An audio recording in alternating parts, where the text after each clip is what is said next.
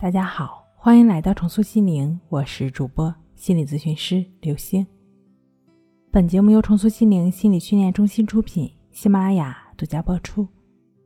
今天要分享的内容是四条睡眠卫生建议，也许对你的失眠有效。第一条建议是睡前不要过度用脑，冥思苦想会让大脑异常兴奋而难以安静。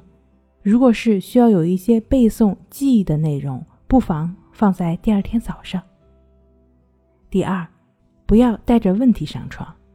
如果真的有什么一时解决不了的问题，可用笔把它记下来，这样至少在形式上你已经摆脱了它。你可以给自己这样一个暗示：明天它就可以被解决了。第三，睡前活动。应该与白天的主要活动相反。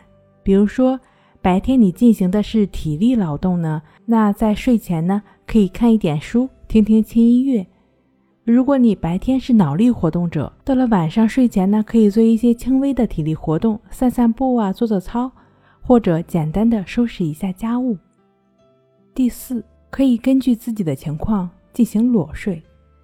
相关专家认为，裸睡呢，有助于血液循环。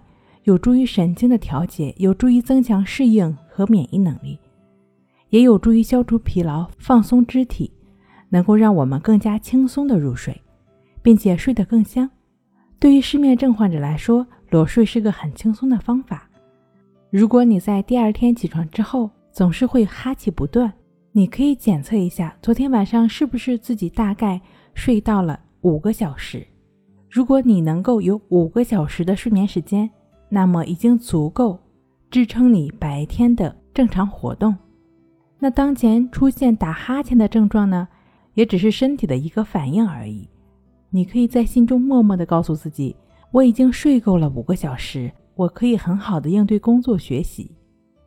睡不好学关息，关系五分钟等于说睡一小时。好了，今天跟您分享到这儿，那我们下期再见。